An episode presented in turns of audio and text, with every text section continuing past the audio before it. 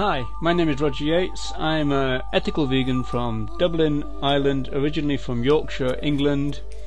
You can Google me on on human non-human relations. You're listening to the superb coexisting with non-human animals. I know the human being and fish can coexist peacefully. Vegetarian. Vegan. Yeah, Let's get it right. You used the word animals, but I suppose what you should have said is non-human animals.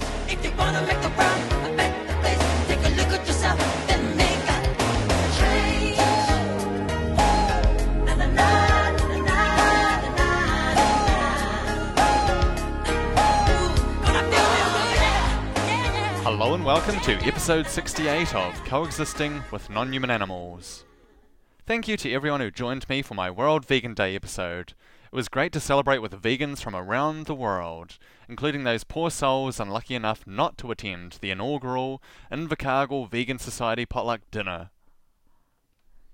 I've got some exciting news. Today, I was lucky enough to get a copy of The Cookbook for People Who Love Animals, which is published by Gentle World, and this is a book, a cookbook from way back in, and I'm just going through 1981 by Gentle World, and that's pretty cool. It's a vegan cookbook from 1981, although on the front it says over 300 totally vegetarian recipes from beginner to gourmet. No meat, no eggs, no dairy, no sugar or honey, no cholesterol. The cookbook for people who love animals.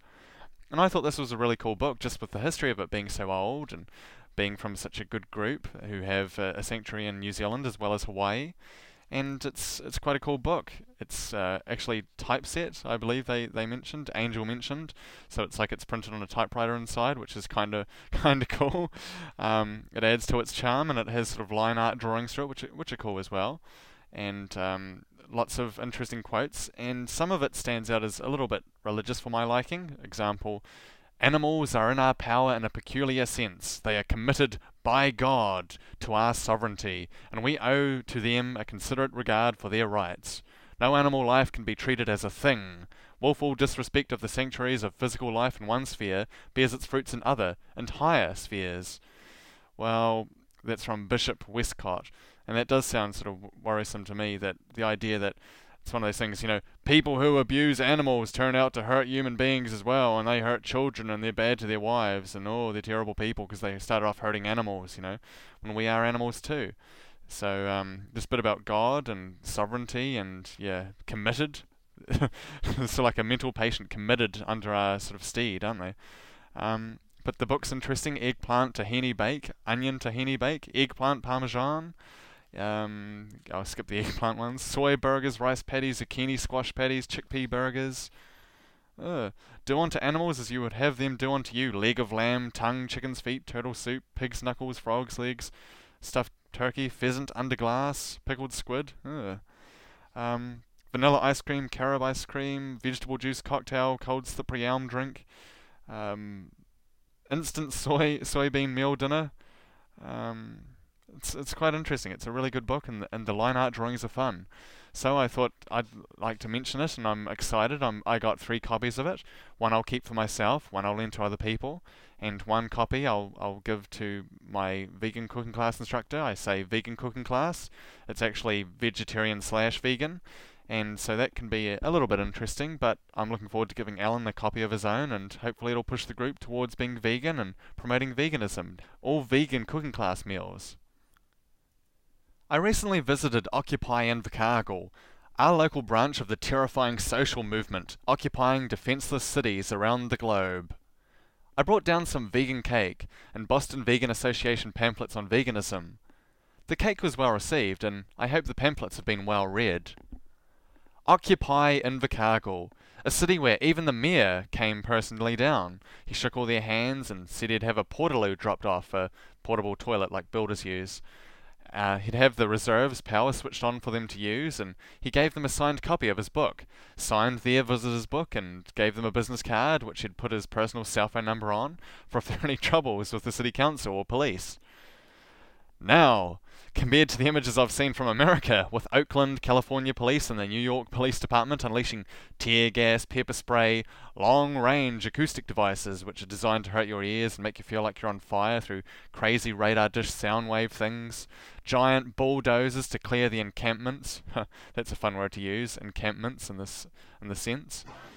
And with such a shocking, totalitarian, Orwellian level of corruption and total police clampdown, fight the power, brothers and sisters, so that one day in America, women will be allowed to sit at the front of buses and peaceful protest won't result in heads being smashed in by Oakland riot police, nor the New York Police Department throwing tear gas here, there, and everywhere.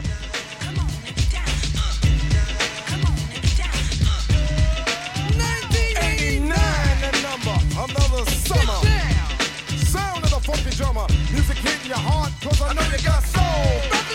Hey, listen if you're missing y'all, swinging while I'm singing, giving what you're getting, knowing what I know in, while the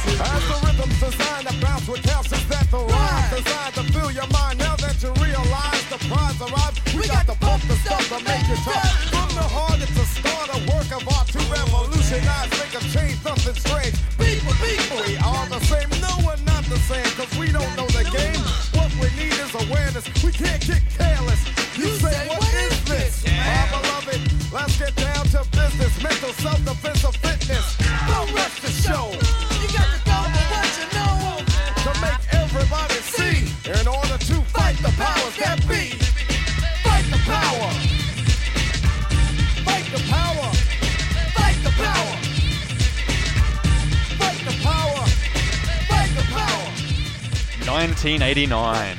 That brings me back to when a young Jordan Wyatt was two years old, just like Michael Jackson's album Bad. That Invercargill mayor Tim Shadbolt will help out anyone though. He'll even read from a piece of paper pinned to your herbivore clothing sweatshirt with an Invercargill Vegan Society badge. G'day, I'm Tim Shadbolt, the Mayor of Invercargill. You might remember me from such films as The World's Fastest Indian or Utu. Southland has many wonderful attractions. From the southernmost institute of technology that speaks English in the world, our velodrome, our beaches, our friendly, broad-minded people, but the Invercargill ah, Vegan Society. Whoops. Oh, Vegan. That's okay. Vegan. Hey, every vegan occasionally says vegan. Even the mayor with the name of a city's leading export, Vegan Podcasts. Vegan. Come on, give the guy a break. But our most prized possession is the wonderful Invercargill Vegan Society. Quite possibly the southernmost vegan society in the world. You can cite me at Wikipedia. Yeah, possibly the southernmost in the world, and at the time, after little old Jordan Wyatt, who was two in 1989, after he'd gotten appointments and been buzzed in through doors and been eyeballed by security cameras and security guards and all kinds of stuff, and finally got an appointment with the mayor of his city, which is kind of intimidating in this giant building and surrounded by all these famous portraits of the mayor with people and all these symbols of power, the trappings of power, I guess you could say. Um, the guy was a little bit unaware that the Invercargill Vegan Society, the greatest export of the city of 50,000 people at the bottom of the world, yeah, InVSOC had one, count them, one members, with an S, one members. so, yeah, but um, he didn't know that, and so he thankfully read off my, my chest from the little script I'd printed off that said, you know, we're the greatest thing in the world, the Invercargill Vegan Society, and he even said I had permission to cite him on Wikipedia for when we have a Wikipedia article on the Invercargill Vegan Society. So that'll be fun. Invercargill Mayor Shadbolt, and to make my accent clear, I'm meaning the leader of a city, the big chief, the big kahuna, like, you know, Mayor Quimby in Springfield, as the Americans might say, Mayor, Mayor. Or as we English speakers say, mere, like, you know, the horse, or, yeah. Uh, ah, mere, Shadbolt will even go along with a joke for your American friends. And this was pinned with the requisite INVSOC badge to your sweatshirt. And yeah, he, he appreciates that, and he's glad to go along with it. G'day and greetings to my old friend Lucas. I'm sorry about the delay in getting back to you, mate, but you know, how's the vegan pregnancy going anyway? I hope we'll see you at Invercargill again soon. We'll have another pint of Speight's and a Southland Swede served steamed at the local cafe in Esk Street. Until then, enjoy the badge, Lucas. You live in Virginia now. Watch out for the thought police. Why don't you move down here and you can crash with your old mate Jordan out at his crib? Yes, indeed, uh, Lucas, if you're listening, you can most certainly stay at my house, my crib. You can stay here, and after we've had a, a steamed swede, a large sort of turnip like vegetable, it was the leading vegan export of my city I could think of at the time, and it sounds quite humorous going to a cafe. Ah, yes, I'll have a plate of the finest Southland swede served steamed, as he put it. Um, yeah, so you're most welcome, Lucas, or any other member of the Invercargill Vegan Society. You're most welcome to sleep here, and I'll sleep on the couch, and because that's what dictators of their local, at the time, one-member vegan society, that's what they get up to when they get ousted by their occupiers, you could say. I have some clips to share from a recent episode of This Week in Tech, one of my favourite podcasts, covering global technology news of the past week. I'd long had suspicions about my favourite technology journalist, Joshua Topolsky, and there was a lot of things that seemed to be in place, and I could see his partner Laura. She has a Twitter status profile thingamajig, says something like, I think it's really weird that people eat animals or something, and I'm like, wow, is she vegan or vegetarian?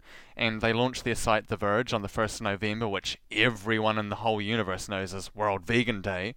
So I sent her a tweet saying, laugh out loud, like, are you launching The Verge on like the World Vegan Day 2011? And that was like a hashtag, by the way. Um, you know, just to coincide with World Vegan Day, you know, the launch of The Verge, World Vegan Day, World Verge in Day. um, and yeah, for some reason I never got a response to that, but yeah, maybe they're vegan, vegetarian.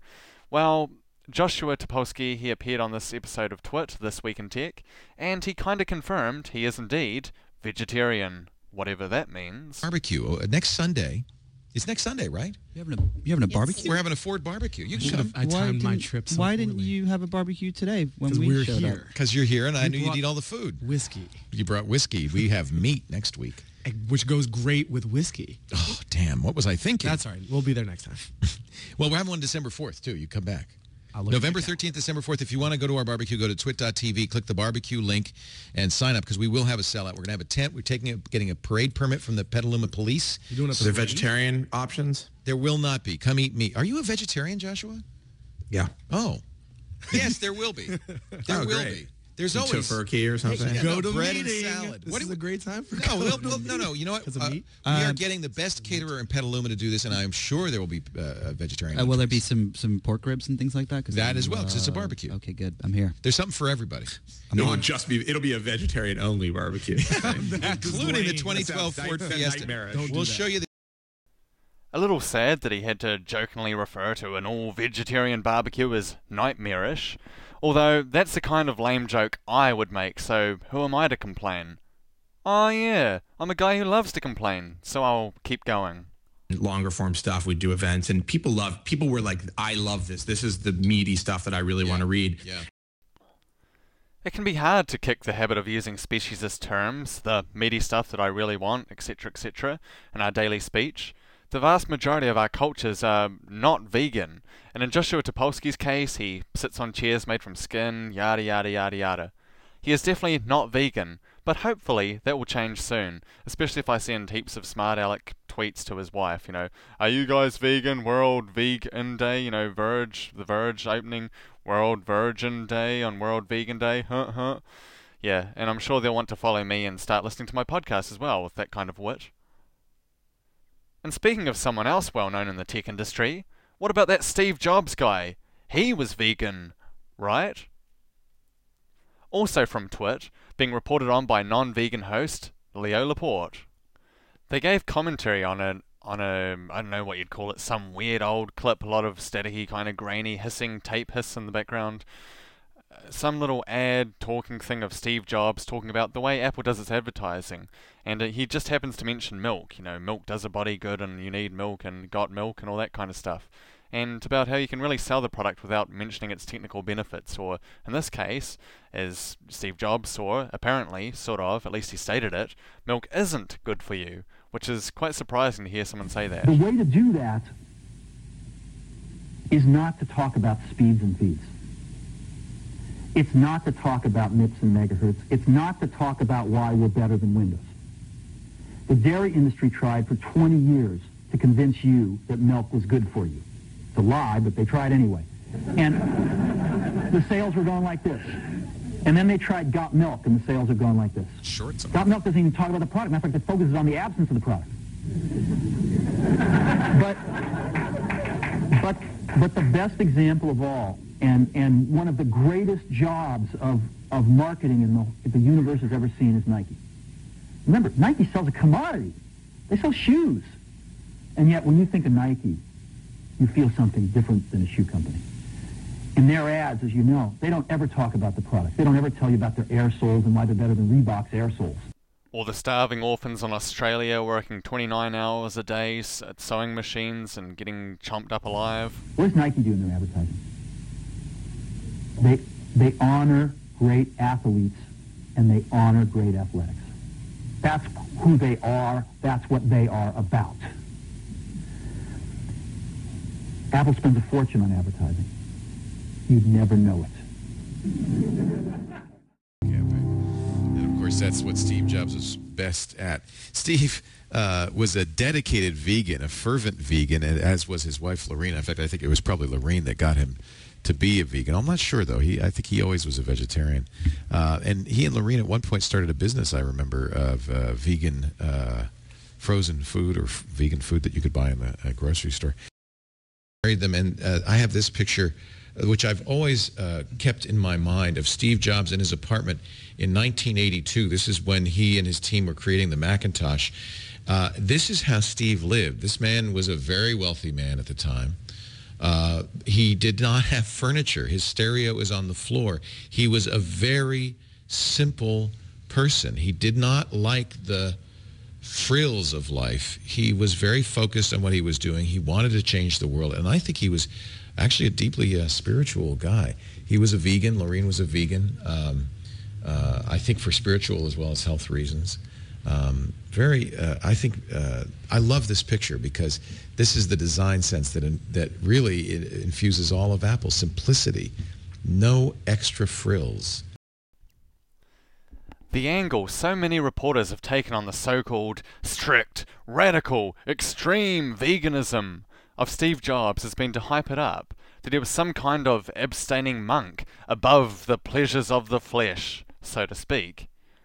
I think a lot of these claims have been trumped up by non vegan reporters covering the evolution of Steve Jobs into an all powerful 2001 A Space Odyssey star child. The man who gave us the iPhone couldn't possibly die. That would mean he was mortal.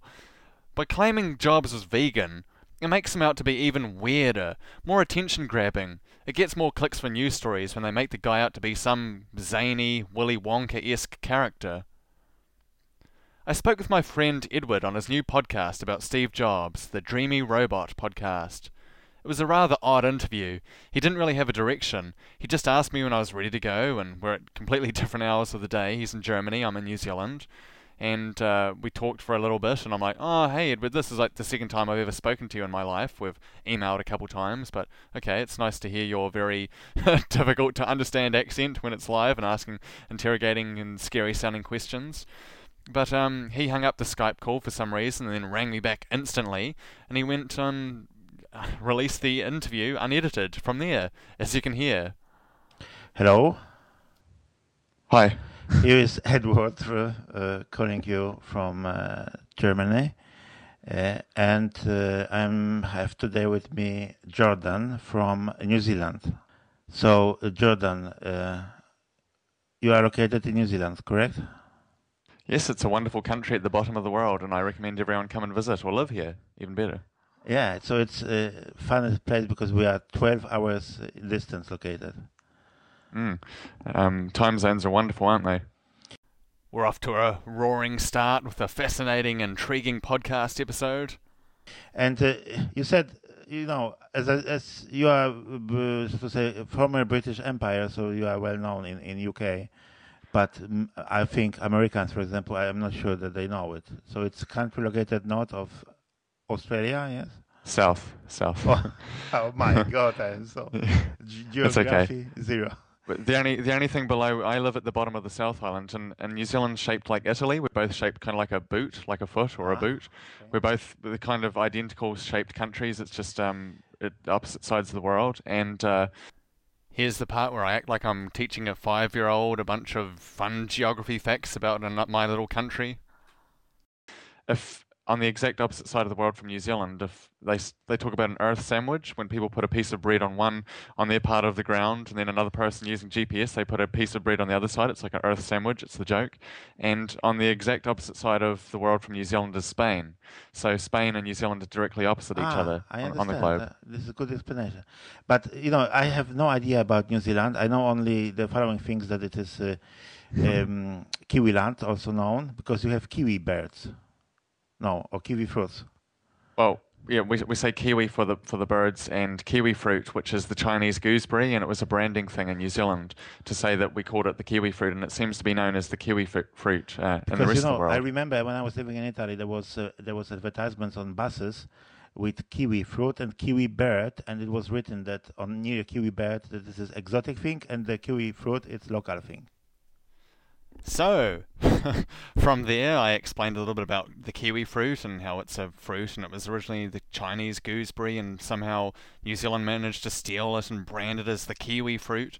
And we became well known for growing them here in New Zealand. And I suppose a kiwi fruit, it looks a bit like the kiwi, the bird, the s- kind of chicken looking bird, a brown chicken with a really huge beak and native to New Zealand. And our symbol, unfortunately, hey, look at my country. Everyone else gets eagles and hawks and falcons, and we get a huge fat brown chicken, but without the wonderful chicken friend goodness that chicken friends have.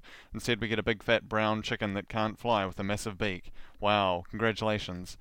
Um, I guess kiwi fruit. I suppose they kind of look like a kiwi, so yeah, kind of fuzzy brown covered thing and green on the inside. I don't know how often you guys scoop kiwi birds and you know open if you pop them open and they've got a sort of green pulpy stuff inside. So yeah, kiwis, the birds, which we hate when you say kiwi birds, like I just did before, and oh, I'm just digging myself into an even greater hole here. Great, I'm digging all the way to Spain apparently. As we learnt from that wonderful, terrific, totally fantastic geography lesson before. So, I spoke with my friend Edward on his podcast, and I talked with as many listeners about how I thought the media were hyping up any so called veganism of Steve Jobs and Edward himself, who sees himself as someone who avoids eating most animals for perceived health reasons. He had many questions to me, and do you think his veganism caused his cancer? Oh, so you think if he really had been vegan, he would have lived to be a thousand? Because vegans cannot die or get cancer, or at least until they are in the quad digits, and presumably he was serious about at least some of them. And I tried to be as rational as I could be. Well, my good friend, you have it exactly right. Vegans can't be stopped. We run on love and rainbows and hugs.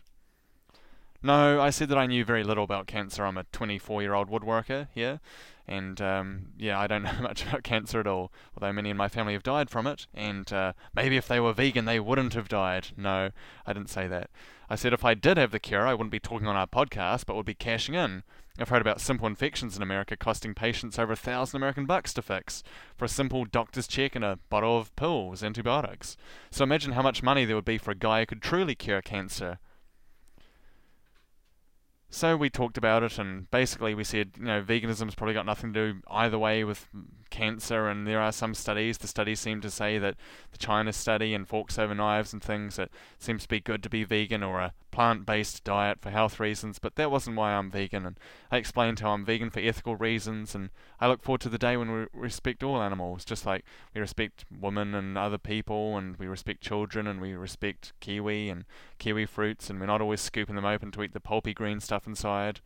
And I said I was looking forward to the day when the national bird of New Zealand was the chicken friend, of that crappy kiwi. Here are some clips from the Steve Jobs biography itself by Walter Isaacson about the many, crazy, ever changing dietary fads of Steve Jobs, at least as reported on by the non vegan author, who mispronounced vegan as vegan on some of the mainstream interviews I've seen. He would bring up the topic of this vegan guy who believed in alternative medicine and perhaps in magic. Well, as we all know, the only magic in this world lies inside the iPad. Apple have patented the hell out of it. If you listen to these clips, most are roughly a couple years apart, but some are separated by merely a month or two, where Steve Jobs would have a public tantrum about a dairy product being served to his table in a restaurant, and then, about a month or two later, he'd demand cow's milk products at Apple events along with fish and goat's milk and it's all some kind of control thing, the need to be different, quickly changing his radical fad diets, just for the hell of it, I guess. We find out about one of Steve Jobs' first jobs cleaning animal experimentation equipment, torture devices. These clips are centered around events in the 1980s and early 1990s. His radical or strict or rigid vegan or vegetarian or fruitarian diet keeps cropping up every now and then throughout the whole book, though. So, my basic my my basic theory on all this is that the non-vegan biographer Walter Isaacson he brought it up in interviews. He was vegan, you know, and he believed in this and he believed in that, and it was all sort of attention grabbing for the book and just to make it more interesting and to get people interested, makes him sound weirder and more radical and crazy if he's this radical and strict and extreme vegan all the time. This one clip pretty much sums it all up. In the meantime, Jobs eked out a bohemian existence on the fringes of Reed. He went barefoot most of the time, wearing sandals when it snowed. Elizabeth Holmes made meals for him, trying to keep up with his obsessive diets. He returned soda bottles for spare change, continued his treks to the free Sunday dinners at the Hare Krishna temple, and wore a down jacket in the heatless garage apartment he rented for $20 a month. When he needed money, he found work at the psychology department lab maintaining the electronic equipment that was used for animal behavior experiments. So that pretty much sums it all up. He didn't have any kind of ethical reason for being vegan, he wasn't an animal rights activist. It was some kind of fad diet thing all the time, and he was sort of vegan or he was vegetarian or he wore jackets made out of feathers from killed birds or he helped work on cleaning animal experimentation, you know, torture equipment or this or that or dairy products, and he walked barefoot. He was just interested in being very different, I think, and trying different things all the time, radical fad diets, and yeah, veganism gets brought up a lot in the book. For his part, Jobs was upset that the Germans kept trying to feed him meat and potatoes. Because vegans aren't allowed to eat potatoes, you know. They don't even have a word for vegetarian, he complained, incorrectly, in a phone call to Alcorn. There was also the issue of his hygiene. He was still convinced, against all evidence, that his vegan diets meant that he didn't need to use a deodorant or take regular showers.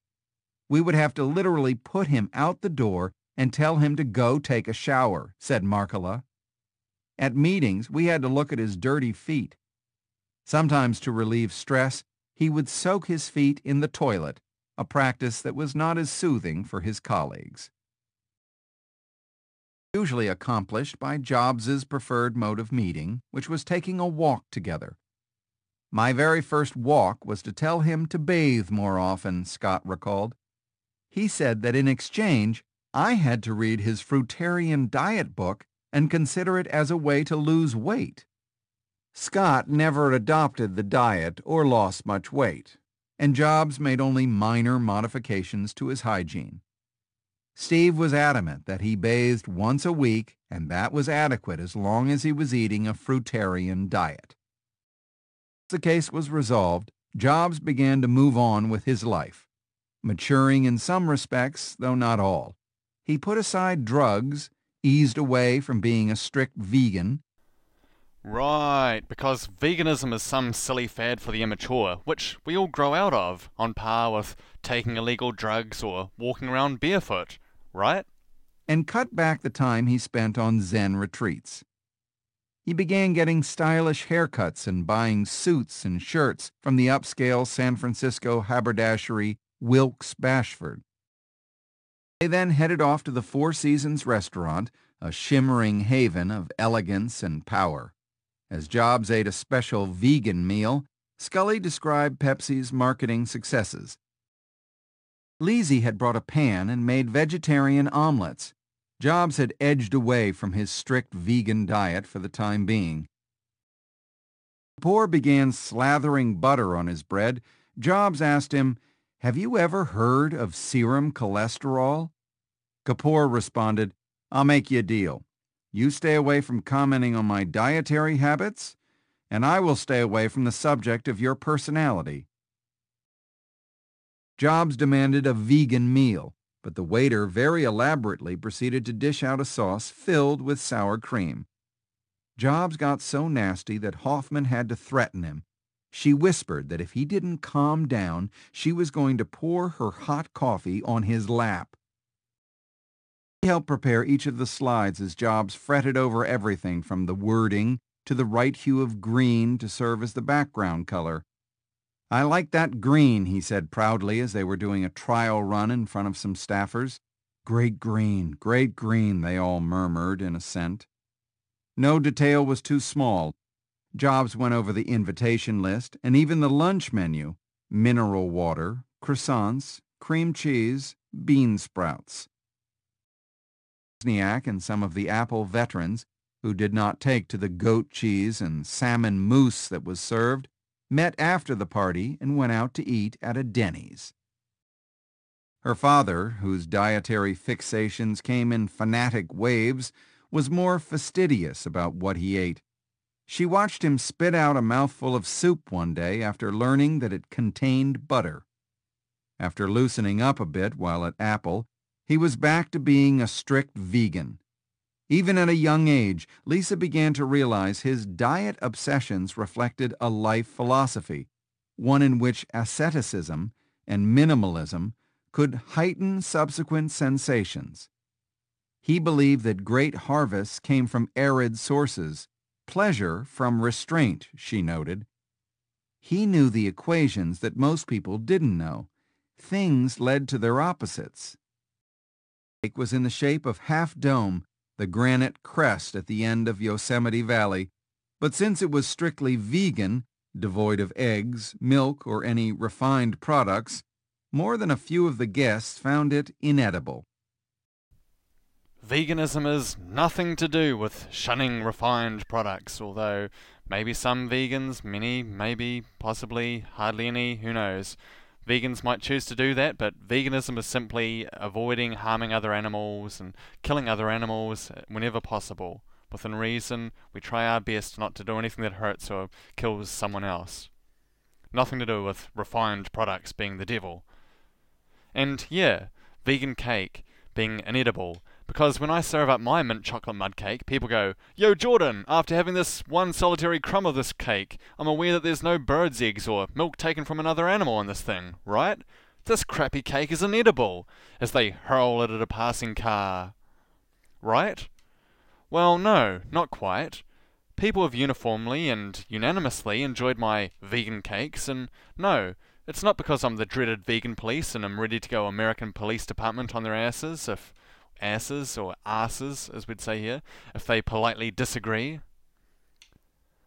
I really think the biographer of the book, Walter Isaacson, trumped up all the weird, radical, strict, demanding, fad diets of Steve Jobs, often bringing them up for no reason other than to add flavour to the book. You know, the same flavour that's lacking from vegan cake. Here's a fun story. A local news story about making a model from actual dead animals' bodies to improve x ray scanning of recently killed bodies at your friendly neighborhood slaughterhouse. An Invercargill designer believes his business has achieved a world first in prototype development, making a lifelike lamb carcass from polyurethane with bones intact. Invercargill based design and prototype company 1.61, no idea how you say that, has spent the past six months designing and building two lamb carcasses that are being used to improve automated X ray imaging and conveyor machines in meat plants. Company director Derek Manson said the latest one, made from polyurethane and known as the Phantom, had been completed this week and was being used to calibrate lamb x-ray machines so that cuts from carcasses could be weighed in uniform in meat plants.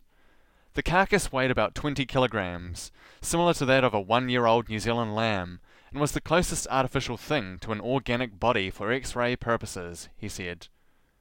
He had heard of human phantoms used for processes such as radiography, but not about a sheep phantom, and because New Zealand companies were typically at the forefront of lamb processing techniques, it was likely to be the first polyurethane lamb carcass in the world, he said.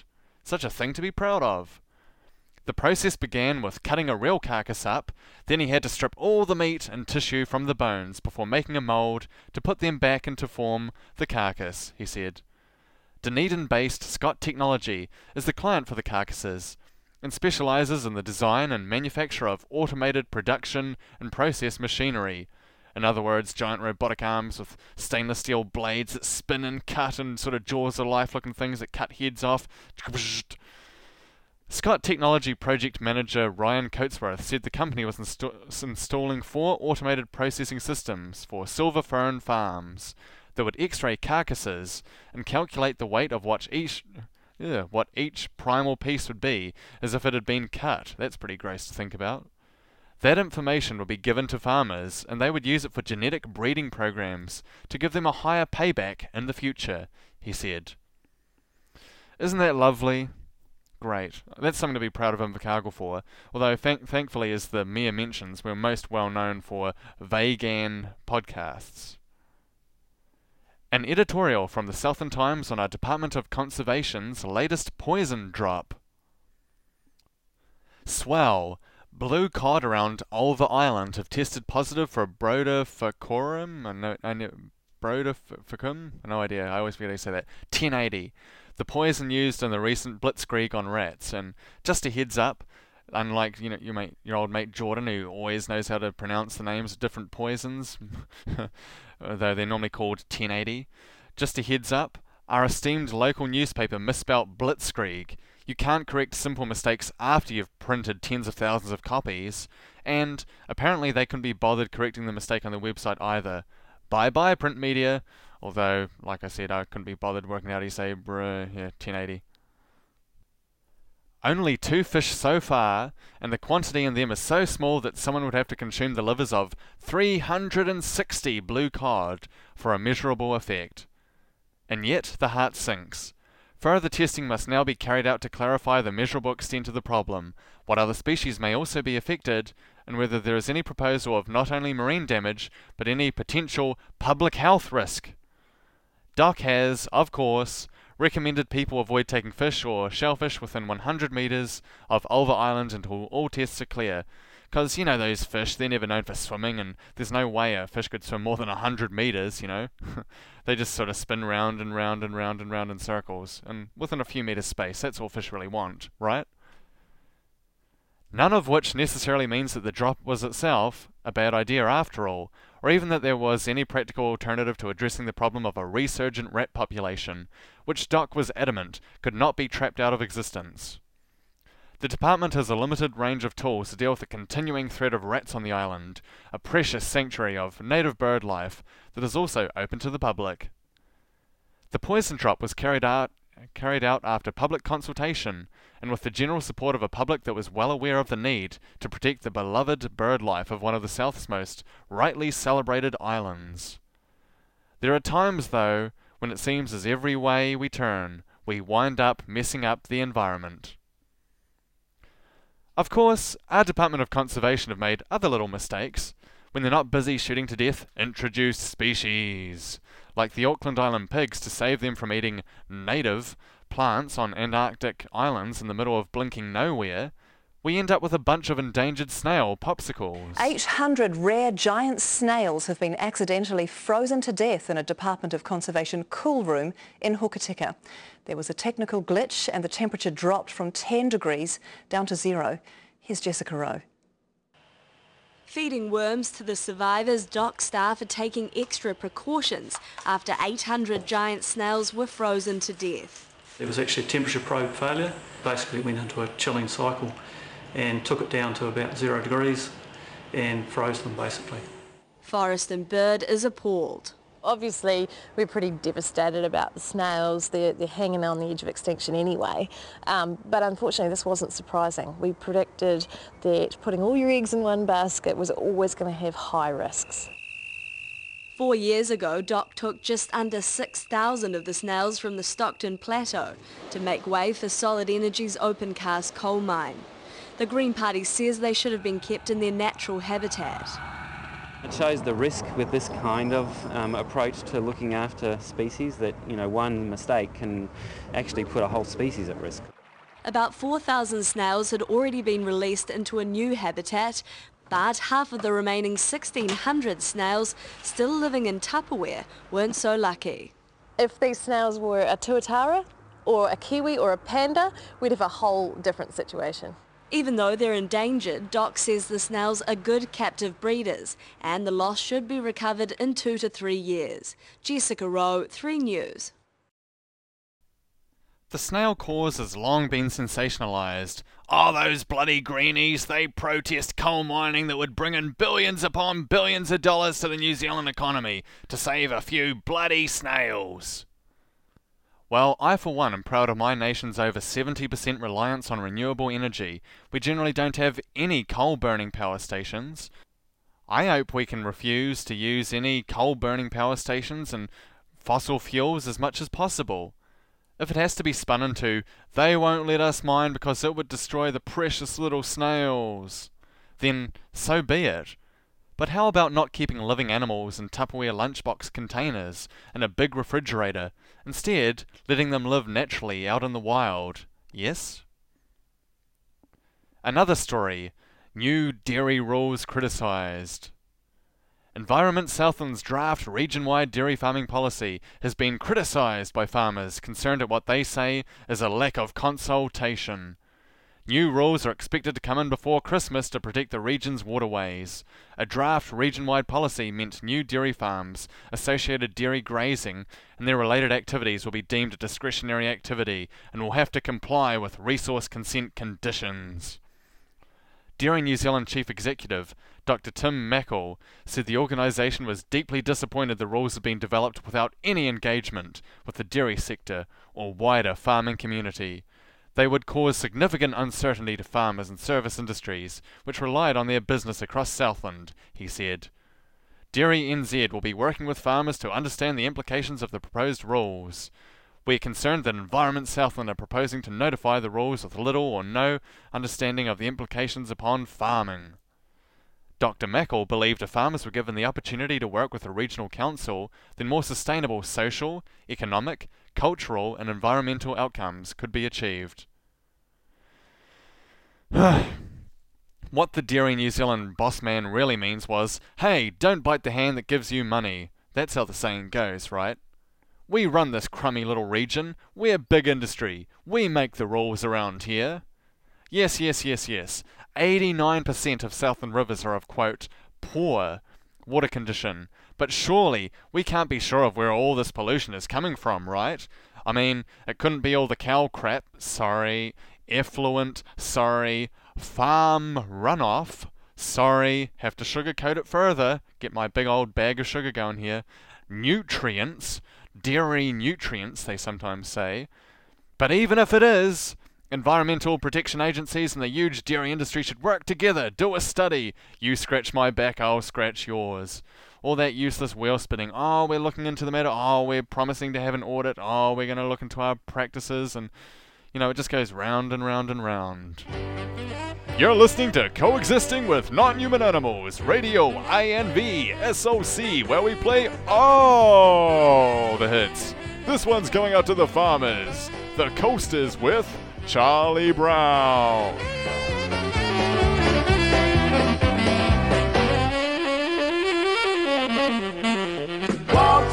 Classroom cool and slow. Who calls the English teacher Daddy O? Charlie Brown. Charlie Brown. He's a clown. That Charlie Brown. He's gonna get caught. Just you wait and see. Why is everybody always picking on me?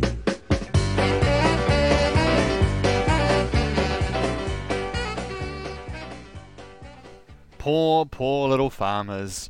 Only 99% of the country buys their product and we export it all around the world and all they get is a little grumble every now and then and it's always about their poor wallets being inhumanely exploited by all these greenies and regulations. Oh, the woe, all the troubles of being a farmer.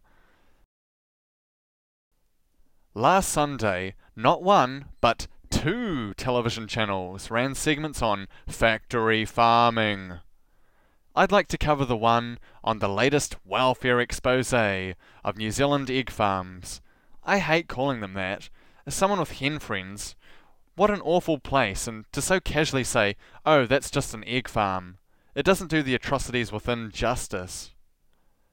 The other video is about New Zealand Open Rescue, where the activists are featured, their daily jobs, their goals for New Zealand Open Rescue to focus and end so called factory farming. I'll link to both videos in my show notes. Kia ora, I'm Miriama Kamo. Our chooks lay...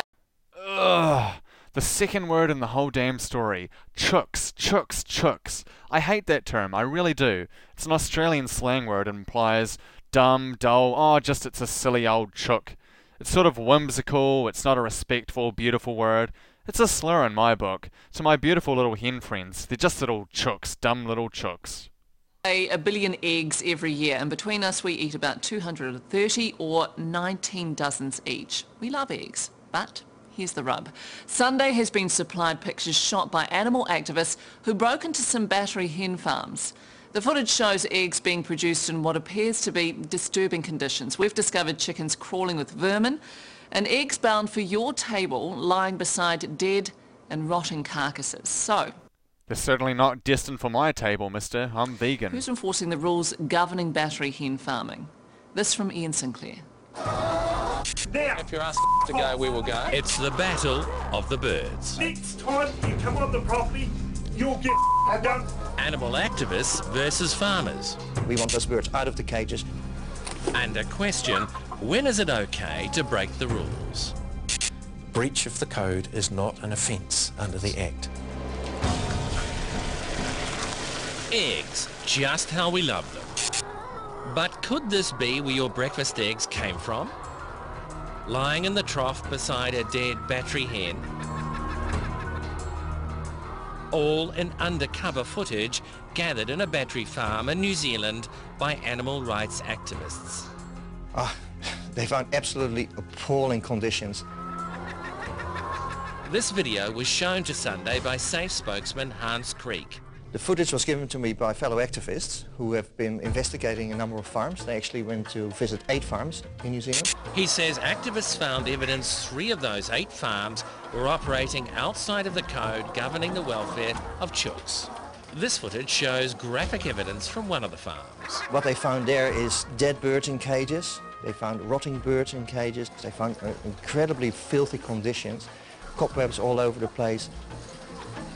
That's bird manure on the floor and another dead bird right below the eggs we eat. Inside the shed, activists don't stop at just filming. They take six birds with them to check their welfare.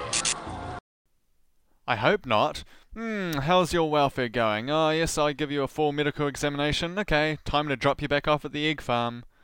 But rather to respect their Steve Jobs given rights to be respected as our fellow animals, as our friends, I'd rather prefer they went out and to live their lives away from the property paradigm. So these chooks were taken from a farm. That's theft, isn't it?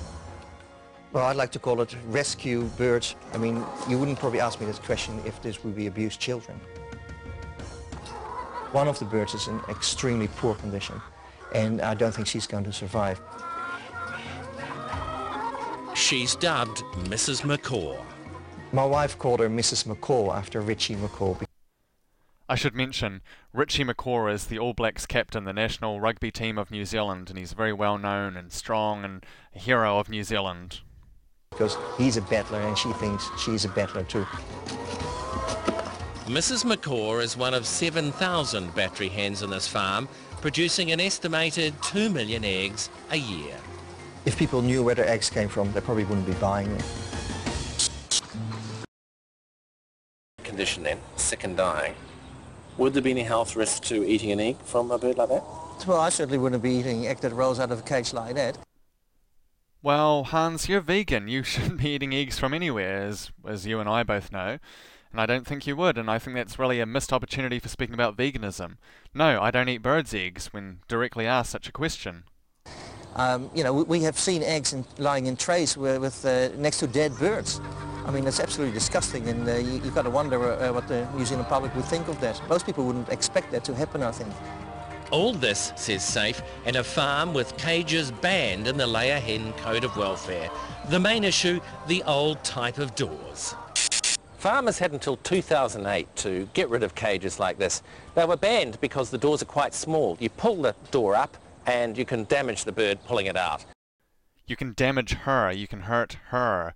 I really think we should move away from calling other animals its, and we know that she is a she because they're hens. They're abusing her to steal the product of her reproductive system, her unfertilized eggs, which male birds, in this case with chickens, roosters, don't lay eggs. So she's obviously a hen, a she. And when in doubt, I go they. How are they doing? Oh, when was the last time you saw them? Etc. She's not an it. You're talking about not damaging an it, like she's property that'll get chipped or, you know, sort of get like a, a loose bit or maybe a bit will break off it, the property. You're talking about hurting her. So they were supposed to have been replaced with cages looking like this, with a door that runs right across the front, so you can open it out and remove the bird, hopefully, without injuring it.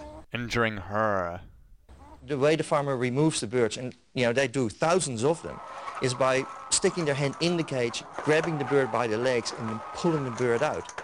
So you can imagine if the door opening is only this big, yanking a bird out of that little hole, if the bird flaps its wings, for instance. Flaps her wings, flaps her wings. Then the wings get stuck. And that can clearly cause injury in, in this particular instance, we have actually footage of a wing hanging in a cage. So what's that wing doing there by itself? So that could have well been ripped off when the bird was removed. But it's not just us saying that, that these doors were inadequate. This is actually the National Animal Welfare Advisory Committee saying that these doors were inadequate, and this is the reason why they banned those cages. So here comes the focus of this current affairs news segment. Oh no! The cages that we use to trap beautiful little hens in here, they have naughty little doors that are too small and we need to make the cage doors larger, otherwise it's inhumane. You know, the cage doors, which are open to put the young hens inside and then generally only open to drag older hens out for slaughter, to be killed for the crime of having a less frequent female reproductive cycle, for being too old, and hence a waste of grain and space. It's a bloody disgrace. I don't believe New Zealand Open Rescue or SAFE would have went to the media with a new campaign against two small cage doors, which might hurt a hen's wings when she's dragged out by some guy on minimum wage about to kill her for being too old, too old, like she's a character in Logan's Run, with a glowing red crystal on her wing. Presumably the media picked this angle from the footage recorded, from the interviews given. They went with, the doors are too small, it's a bloody outrage. Like reporting on Steve Jobs and his freaky vegan diet, which he picks up for a week at a time, then drops and becomes vehemently, radically, t- totally over the top, extremist, fundamentalist vegan all over again. Surely it's a matter of how and what the media have decided is the big focus, their big scoop. SAFE are asking for not battery cages, more so than we want bigger battery cage doors.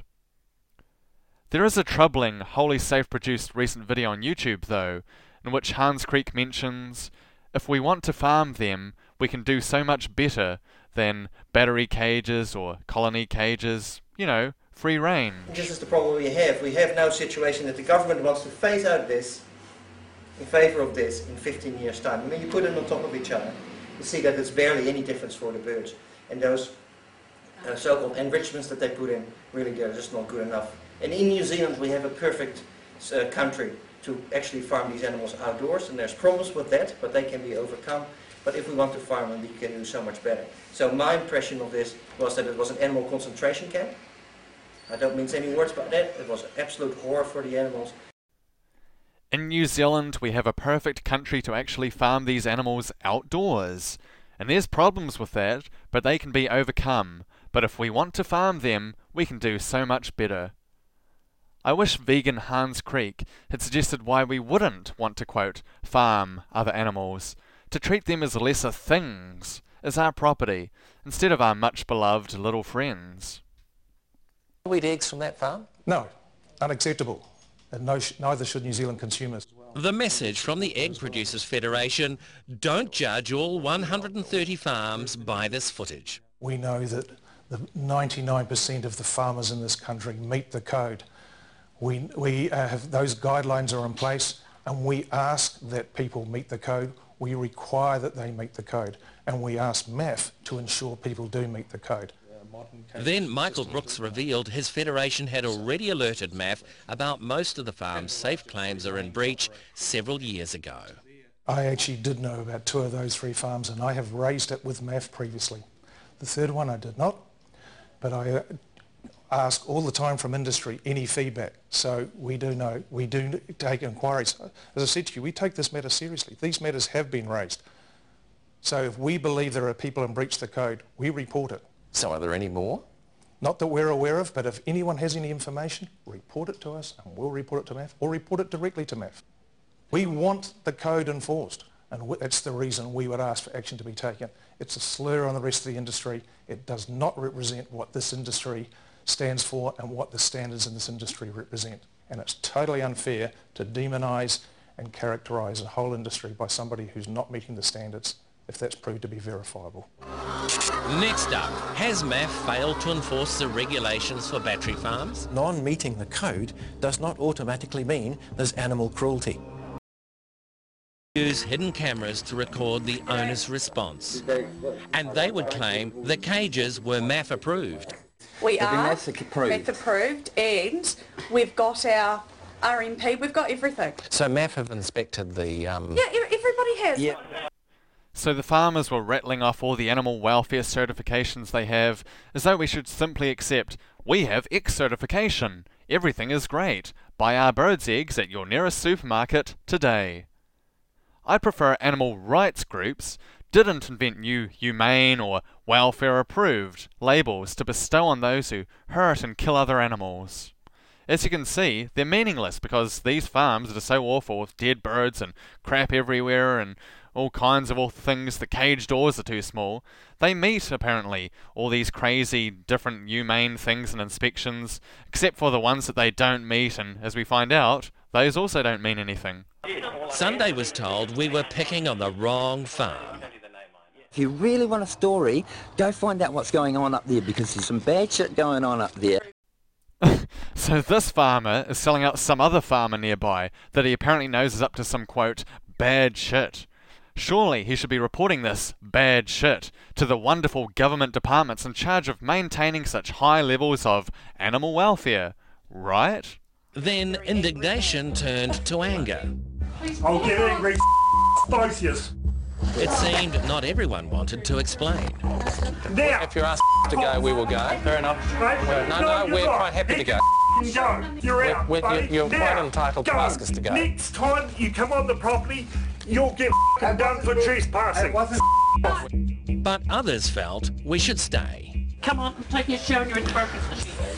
We asked them about the condition of those chickens safe spokesman Hans Kriek had shown us. They got six birds. Yep. Okay, and they took them to the vet. Yep. And the vet wrote a report, and I just. stole. So they stole Yeah. as well. They Yeah. what? So They- you, they got you, six you're, birds. you're dealing They with what? criminals, They got basically. six- Oh, come with me. I want to take The people running the farm showed us ah. where they say the animal activists had broken in to steal their chickens. I'm actually thinking somebody was actually stealing eggs, to tell you the truth. You know, times are hard. Broken panelling could be seen. Hans Kriek insists the activists did not break any property, but went in through a section of wall that was already damaged. Are you worried about prosecution?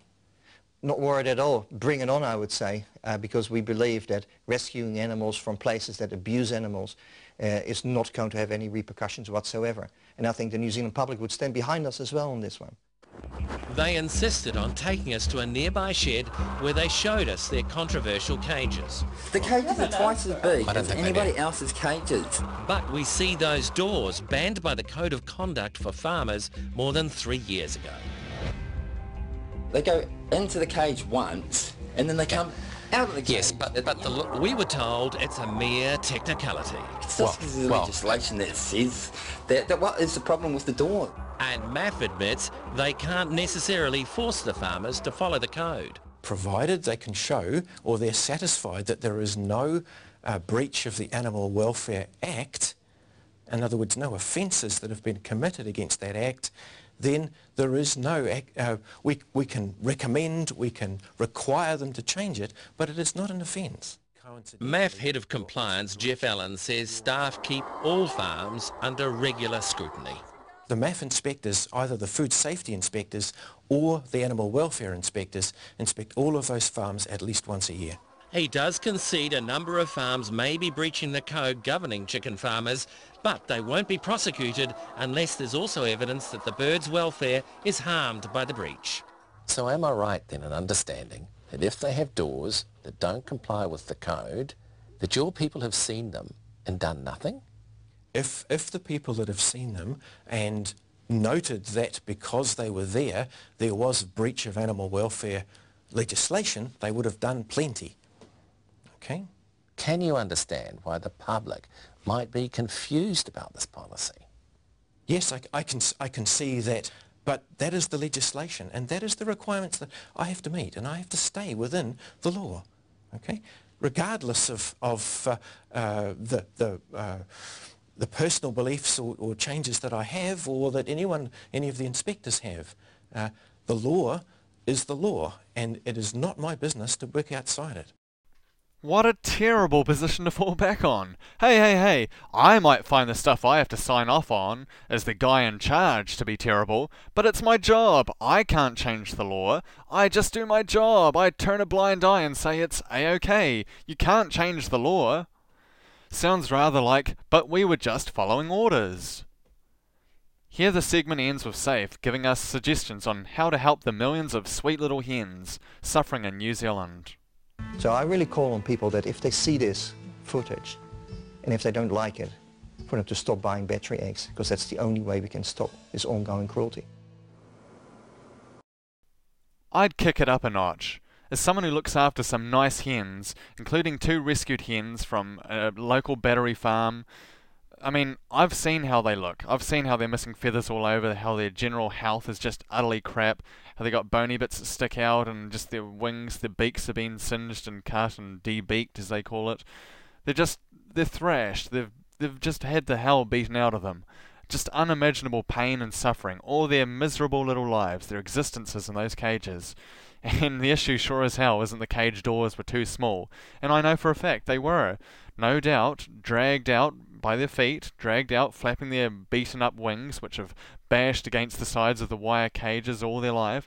You can see how sort of threadbare is the easiest way to describe it, feather bare, their sort of little spines from their feathers are, and they still haven't recovered their main wing feathers. And one hen, she'd been badly pecked her whole life, and she was missing all the feathers from around her neck. She had this massive, massive bald sort of spot. Um, sort of like the stripe on a bowling pin or on Daffy Duck, you know, the sort of stripe that he has. um, it was it's just awful to see this awful pink flesh where you can see it's all sort of scarred and everything from where feathers should be. And you know, after living here a couple months, she's grown those feathers back, and it's really nice that she's managed to recover now that she's safe and she's free from these bloody awful farms. The solution isn't asking for larger cage doors. How about we respect everyone? Let's talk about veganism, please how we can stop harming and killing over 56 billion other animals each year. Welfare standards don't mean much, as we've just heard from the people in charge, and the same old welfare exposés run time and time again. SAFE have been against battery cages in New Zealand for over 20 years now, and when the media do decide to give any animal rights, in this case strictly animal welfare, stories a bit of attention, it's about the woefully small cage doors, because we all know hens deserve to be dragged feet first out of nice, large doors to get the lovely knife through their throats, or to have their head snapped, or what other lovely method of being executed is on the menu today. On vegans who say they are not ready to hear the vegan message, they're not ready yet, they're not ready, that we have to take things glacially slow, asking for five atoms more cage space before our mortal lives are over, I don't know about you, but on turning 24 this year, I've started hearing footsteps behind my back. The grim spectre of death ever lurks near us all. Some people like their laced soy moloko to slow down. Hey Jordan, they are not ready for vegan activism. We gotta help animals suffering today by spending our mortal lives asking for five atoms more cage space to be put into place when you've had your 44th birthday. And you were sort of hypnotized by your boot or shoe or a fingernail, as it might be, and at the same time you were sort of picked up by the old scruff and shook like it might be a cat. You got shook and shook till there was nothing left. You lost your name and your body and yourself, and you just didn't care. And you waited till your boot or your fingernail got yellow, then yellower and yellower all the time. Then the light started cracking like atomics, and the boot or fingernail, or as it might be a bit of dirt on your trouser bottom, turned into a big, big, big misto, bigger than the whole world, and you were just going to get introduced to old Bog or God when it was all over. You came back to here, and now, whimpering sort of, with your rot all squaring up for a boo-hoo-hoo. Now, that's very nice, but very cowardly. You were not put on this earth just to get in touch with God. That sort of thing could sap all the strength and the goodness out of a Chelovek. What's it going to be then, eh?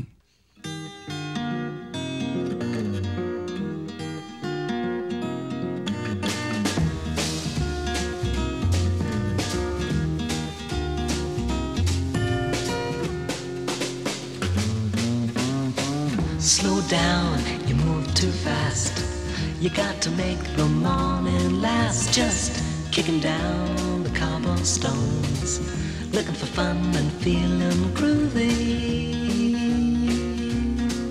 Ba-da-da-da-da-da, feeling groovy. What's it going to be then, eh? Barkeep, I'll have my soy moloko with dream crumb, please. There was me. That is Alex, and my three droogs. That is Pete, Georgie, and Dim. And we sat in the Korova milk bar trying to make up our Rassoodocks what to do with the evening. The Korova milk bar sold Milk Plus, Milk Plus Vellocet, or Synthemesc, or Drencrom, which is what we were drinking. This would sharpen you up and make you ready for a bit of the old Vegan activism. Although, as a non-alcohol, non-drug taking person, I'm sure we can do without such mind-altering soy milks before promoting respect for others.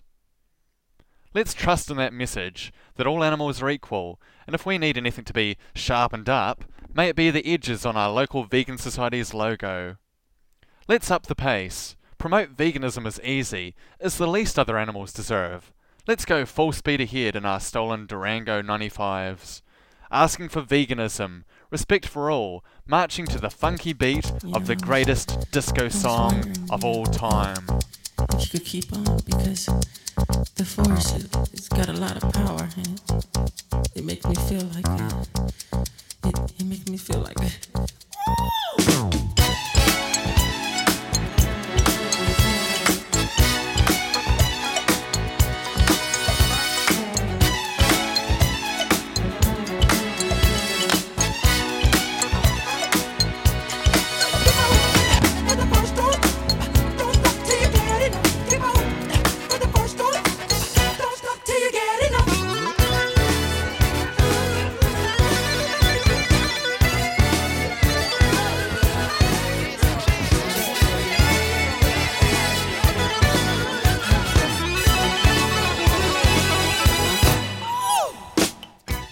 That level of Black Michael Jackson crotch grabbing funk, how could we possibly lose?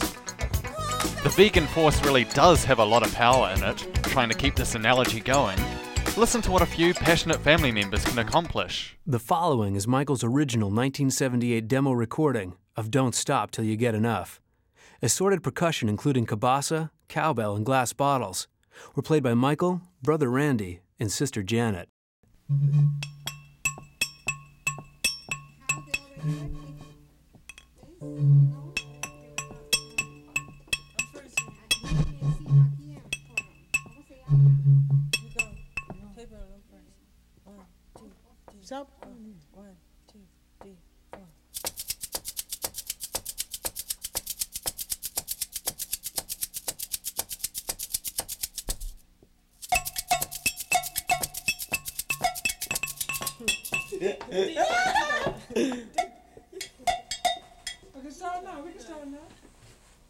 gonna be starting now, baby. Don't stop till you get enough. Don't stop till you get enough.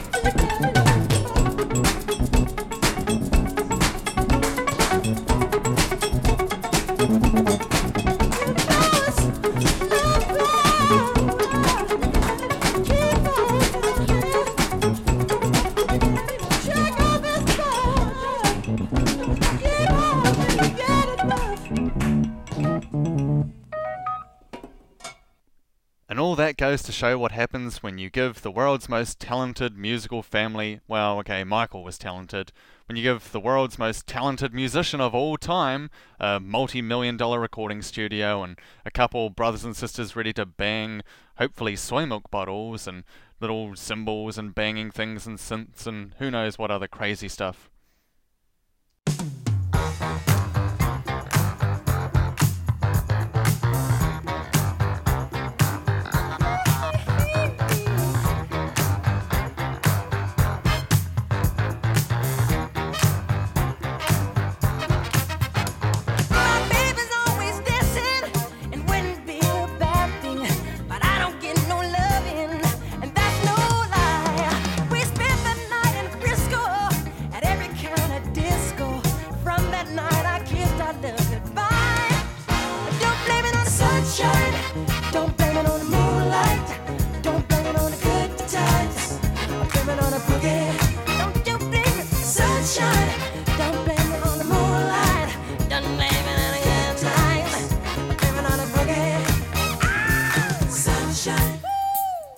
Moonlight, yeah. Good times, mm-hmm. boogie. You just got the sunshine, yeah. Moonlight, good times, good times, boogie. Don't you blame it. Factory farming, You just got the. cell stalls, You just wanna. battery cage doors that are too small. Oh, sunshine, ain't nobody's fault,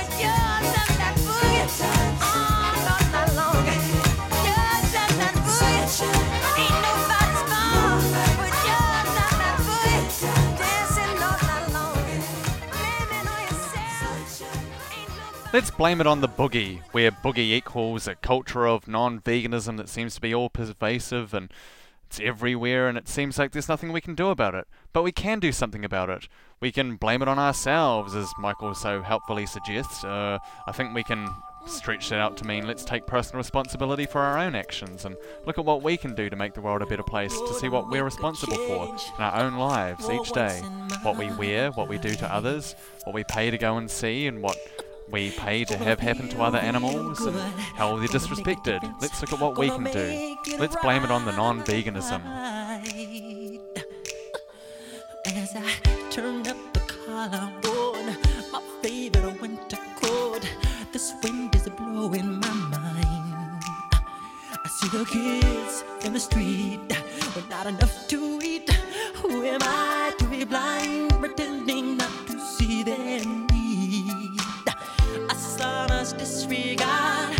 broken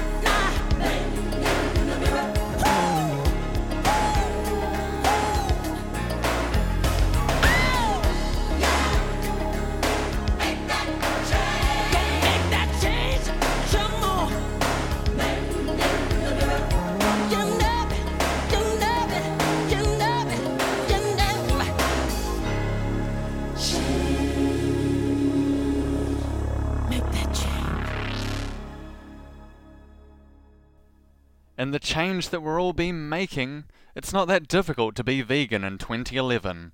As a young man living in New Zealand, I can personally attest that it's as easy for me to be vegan as not. Listening to the previous World Vegan Day episode of Coexisting with Non-Human Animals, 27 vegans from all around the world were featured.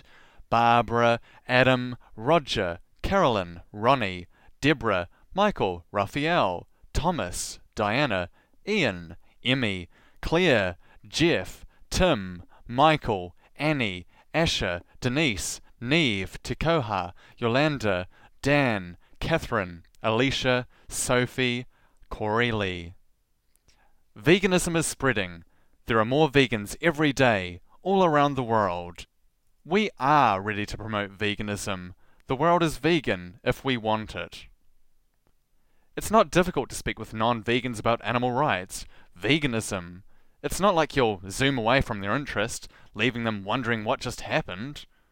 Although, some people want to be sped away to the other side of the world, swept off their feet by a New Zealand maniac, especially after they've been traumatised by 20 odd years stuck in some country without the metric system, where a World Series consists of one lousy country playing some internationally unknown sport. Get a fast car. I want a ticket to anywhere. Maybe we make a deal. Maybe together we can get somewhere. Any place is better. Starting from zero, got nothing to lose. Maybe we'll make something. Me, myself, I got nothing to prove. We're trying to get away from a terrible system of exploitation. When your house is burning down, slow down, you're moving too fast. You don't muck around. You grab your iPhone, iPad, iPod, iMac, then, if there's time, your significant other, and get the frig out of there.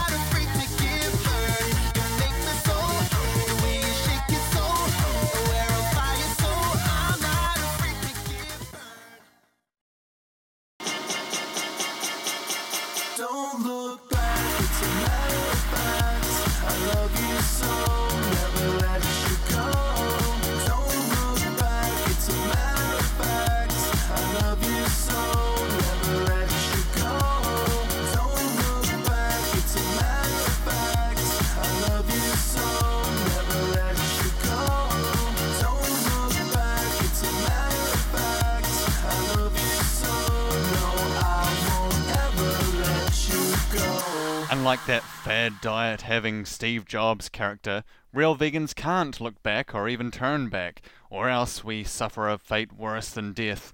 You know, like Lord Voldemort, and he's that kind of shadowy little midget thing running around the magical forests sucking unicorn blood or whatever to survive. Yeah, a fate worse than death. The ex vegan.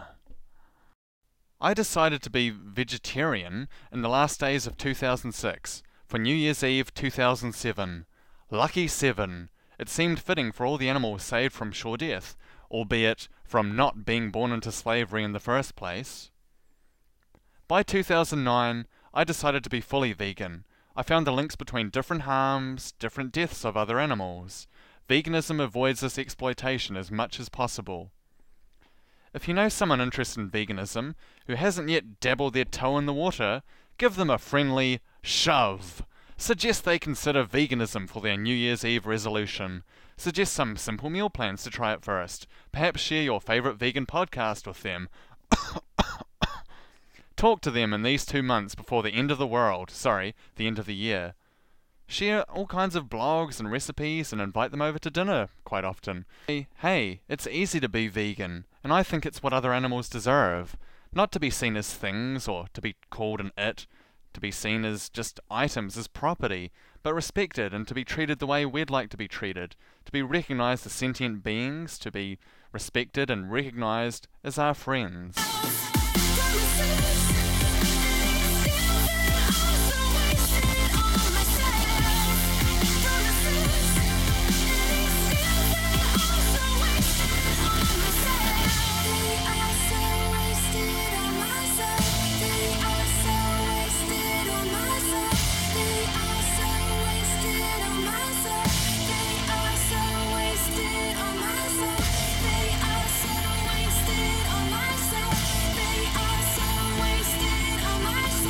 Rara, ask not what your New Year's resolution can do for you, but what your New Year's resolution can do for others.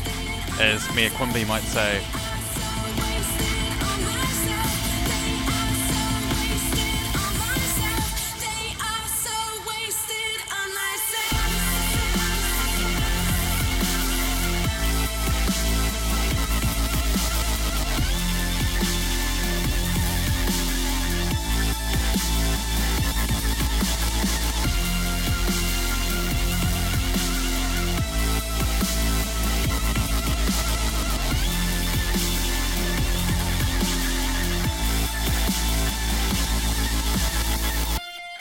You've got to move. Come on. Come on. You've got to stand up. Stand up. Make that change. Stand up and lift yourself now. Man in the mirror. Who, who, who. Ow. Yeah, make that change. Gonna make that change. Come on. Man in the mirror. You know it. You know it. You know it. You know it. Change. Make that change.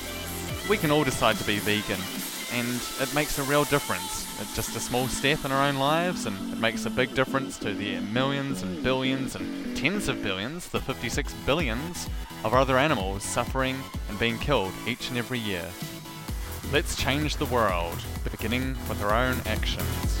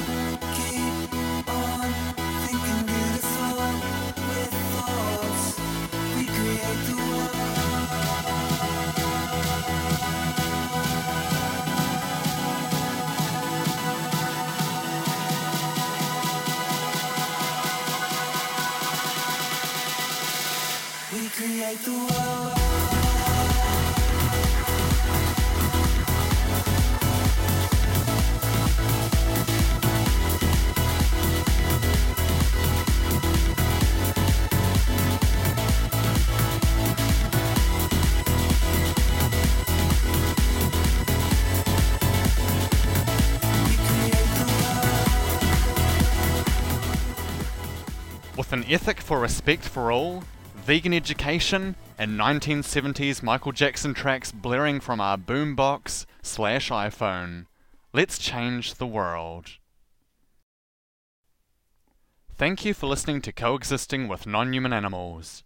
You can find the script for this episode, as well as downloads for every episode of Coexisting with Non-Human Animals at coexistingwithnonhumananimals.co.nz. If you'd like to contact me, I'd really love to hear from you. Please send me an email to info at invsoc.org.nz. I'm also on Facebook and Twitter, Jordan Wyatt, W-Y-A-T-T. Thank you for listening. away from the notion of animals as things and toward the moral personhood of animals. The choice is ours. If you're not vegan, go vegan. It's easy, it's better for you, it's certainly better for the planet, and most importantly, it's the morally right thing to do.